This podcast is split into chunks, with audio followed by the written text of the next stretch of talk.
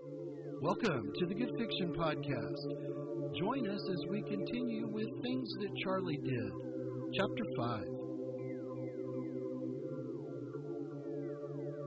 Pinkish, peeling paint covered the building where Charlie had decided to approach first.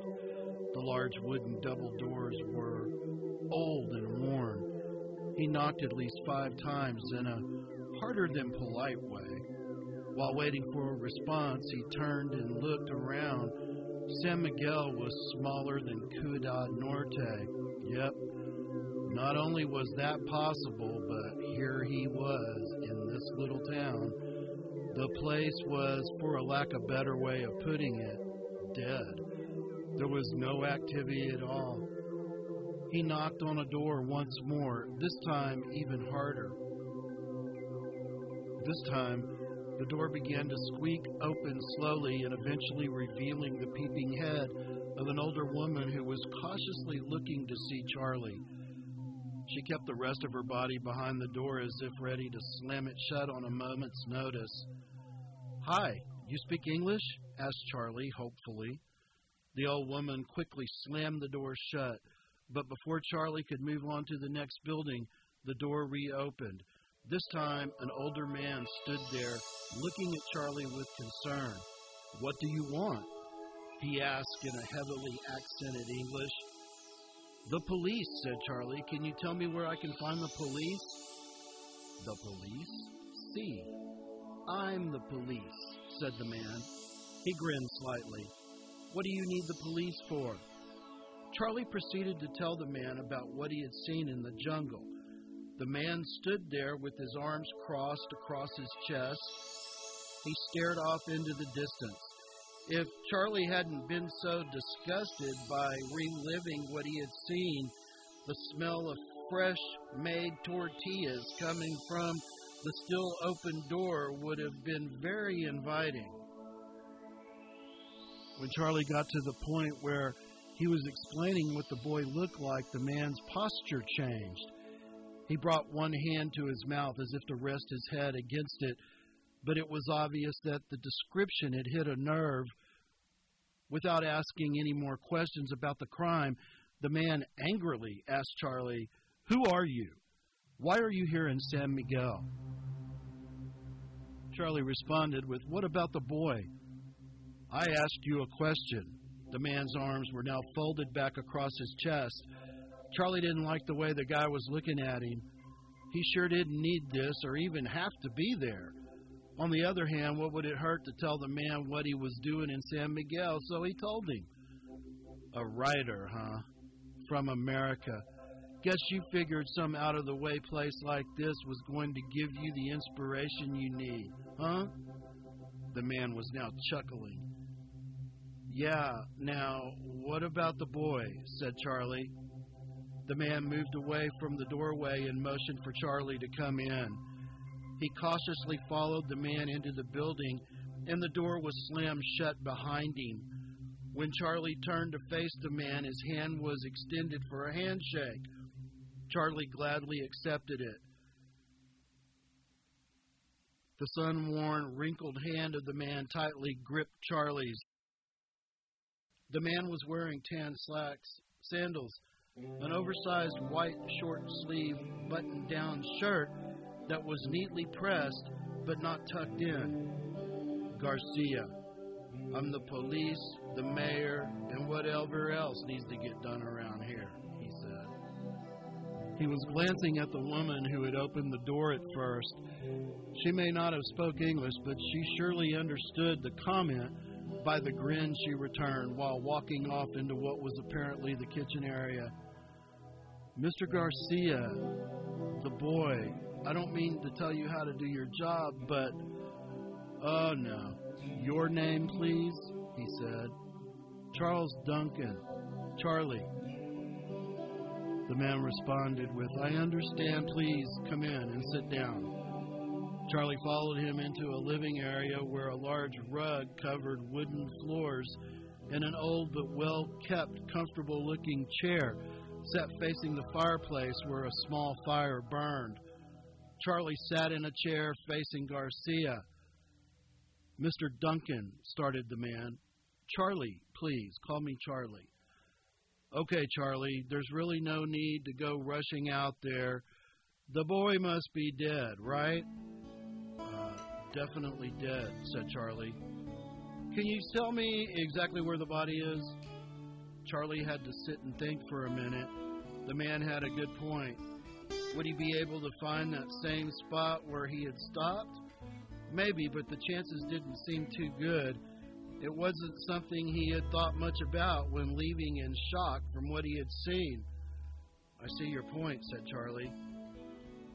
Unfortunately, by the time we find the body, and we will find it, the animals will have had their way with it.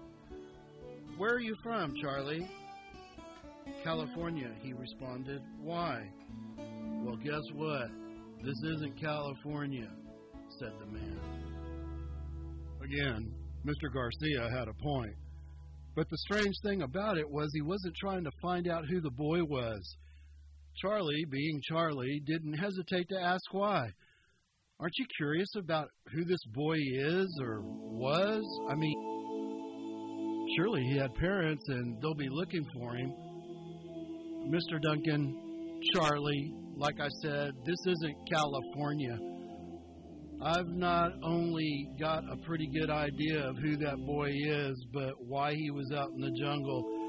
Everybody knows everybody here. It doesn't take a genius detective to figure out who's up to what. Is there anything I can do to help? asked Charlie. Maybe try to find out where I was? Of course, said Garcia. I'll tell you what, though. Let me take you across the street. The Royal Grand Hilton of San Miguel is there. There are rooms to rent, three in all. There's no hurry, as you can tell, but it's getting late and the sun's going down. You get settled in, and tomorrow morning we'll try to find this body, okay?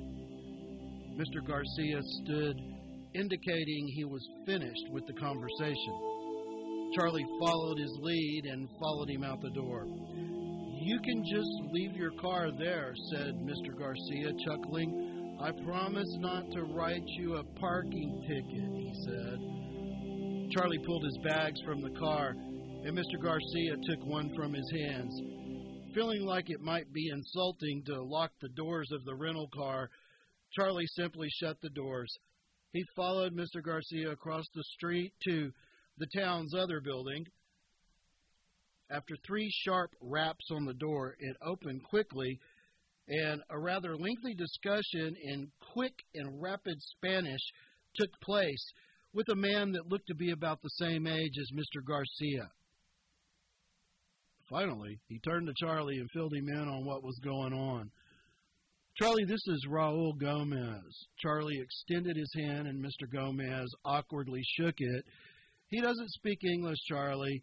He says the room is $10 a night. That includes meals, by the way. You're welcome to stay as long as you need to. Uh, fine, said Charlie. Let me pay for the first week. Charlie set his bag down and reached for his wallet, from which he pulled three twenties and a ten and handed the money to Mr. Gomez. Funny, everyone wants U.S. money here. Ah, the peso is worthless, said Mr. Garcia. He set the bag he was carrying down next to Charlie's other bags. Well, if there's anything I can do for you, I'm just across the street. If not, I'll come by in the morning and we'll take a trip back down the road to Ciudad Norte, okay? Thank you for your help, Mr. Garcia, said Charlie. With that, Mr. Garcia left and Mr. Gomez showed Charlie his room. It was very simple, but he was pleased at what he saw. From the second story window, he could see over the tops of the jungle trees where the sun was quickly ducking for the day. A simple single light hung from the ceiling, surrounded by an ornate but plastic fixture. The bed was small, but the linens were clean, and so was the room. A small restroom area, complete with shower stall and sink, were in the corner of the room. But the most important feature was the desk that sat under the window. Charlie threw both bags on the bed and immediately opened one of them. He dug for a second or two and he reemerged with a stack of yellow legal pads. He did the same trick again and this time reemerged with a box of medium point black pens. He arranged them neatly on the desk, then went back to the business of unpacking. Before he had totally finished, there was a light knock at the door. It was Mr. Gomez. Even though his accent was heavy, his English was really pretty good. But still, he motioned with his hands what must be the universal symbol for eating.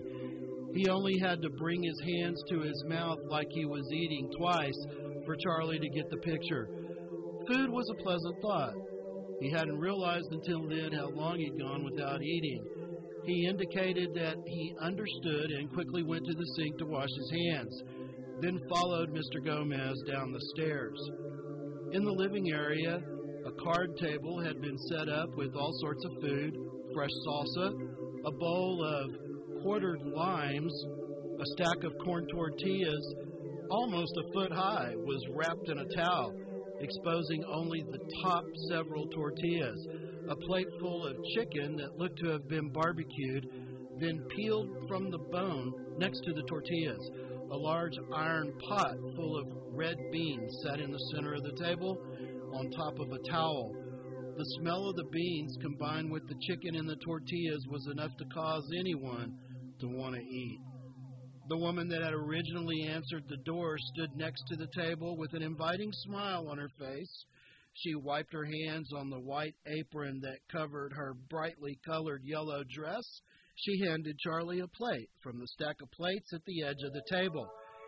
He wasn't going to be shy. The food looked good and he was hungry. He started to load his plate with food, and Mr. and Mrs. Gomez followed behind him around the table with plates of their own. Charlie stood awkwardly waiting for the couple to finish getting their food. He was hungry and eager to dine, but he wanted to be polite too. Besides, he wasn't sure if they wanted to eat right there standing next to the table or they had something else in mind. They did. Once they had their food on their plates, Mrs. Gomez proudly motioned for Charlie to follow her. He couldn't help but notice one plate remained as he followed the couple while carefully balancing his overloaded plate of food. Their destination was outside. In the rear of the building was a patio area with a wrought iron table where the Gomezes set their plates and themselves for dinner. In the center of the table was a pitcher of what looked to be iced tea and a white vase filled with several flowers of blue, yellow, white, and red. The sun had now set, and although it was cool outside, it wasn't uncomfortable. Everyone began to eat. The food was satisfying Charlie's hunger and his taste buds at the same time. Everyone was hungry and busy eating when a voice surprised Charlie from behind. They forgot these. Charlie turned to see a young woman holding a stack of yellow plastic drinking glasses. She then went through a series of friendly sounding exchanges with Mrs. Gomez in Spanish. Tea? she asked, picking up the picture and pouring into the glasses. Yes, but Charlie's mouth was full when he tried to say it. The girl sat next to him after pouring the tea, and it was then Charlie was able to get a really good look at her. Couldn't keep from staring. I'm Maria, these are my parents, she said while rolling the chicken on her now full plate onto a tortilla. I'm Charlie. His mouth was still half full.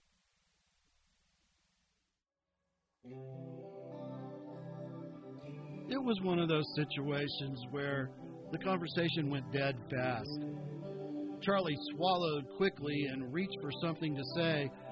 The girl was cute big round brown eyes with naturally long lashes, highlighted smooth brown skin. Thin, but in a fit sort of way. She even looked athletic. Her long black hair touched the middle of her back while she sat delicately eating. You speak excellent English, said Charlie. Do you speak Spanish? she asked. No, Uh, a word here or there, but no, no, not really. Where are you from? she asked. California, he said. California? You're a long way from America not to be speaking any Spanish. She sounded a little suspicious. Being a long way away is exactly what I was looking for, he said. She smiled and backed off. She was content not to press him any further for the time being, anyway. But Charlie could tell she still remained suspicious of his intentions. Tell you what, I'll make a deal with you, okay? Deal? she asked. Yeah, after dinner I'll tell you what I'm doing here, but the deal is you have to explain to me why a young, articulate woman like yourself would remain here too. Deal? She thought for a moment. Okay, deal. She smiled and gladly accepted the challenge. Thanks for listening. Join us next time as we continue with Things That Charlie Did. I'm Rodney Mathers. Goodbye for now.